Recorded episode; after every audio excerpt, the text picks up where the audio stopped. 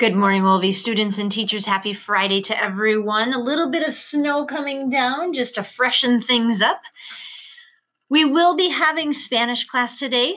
Um, no mass this morning. We did that yesterday, but we will have Spanish class today. Um, a big thank you again to Miss Carla and Mrs. Fearing and to all of you for putting on an absolutely wonderful bilingual mass yesterday. I spoke to some parishioners um, last night and just so many good comments about how well students did in um, praying and singing along in Spanish.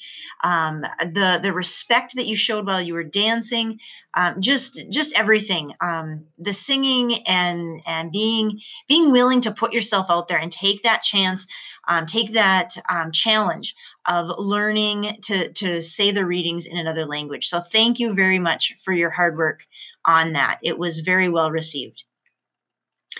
Now, these next couple days, we turn our attention mainly to our Christmas program and getting that practice and getting ready for that as we wrap up other classroom things as well, heading into this well, next week will be our final week before Christmas break. So, um, when you have that time to practice for your Christmas program, please make sure that you are giving your attention fully to Mrs. Fearing so those things um, all come together and are ready to go next Tuesday. That will come before we know it.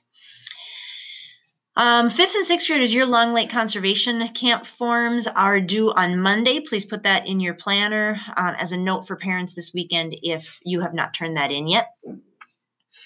Uh, no birthdays to celebrate today, so we will wrap up our morning announcements with our morning prayer.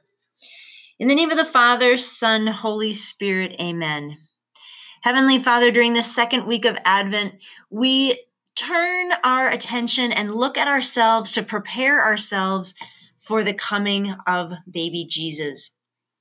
Help us to make um, make our eyes open to the areas in our life that we need to work on and improve so that we can live more like Jesus.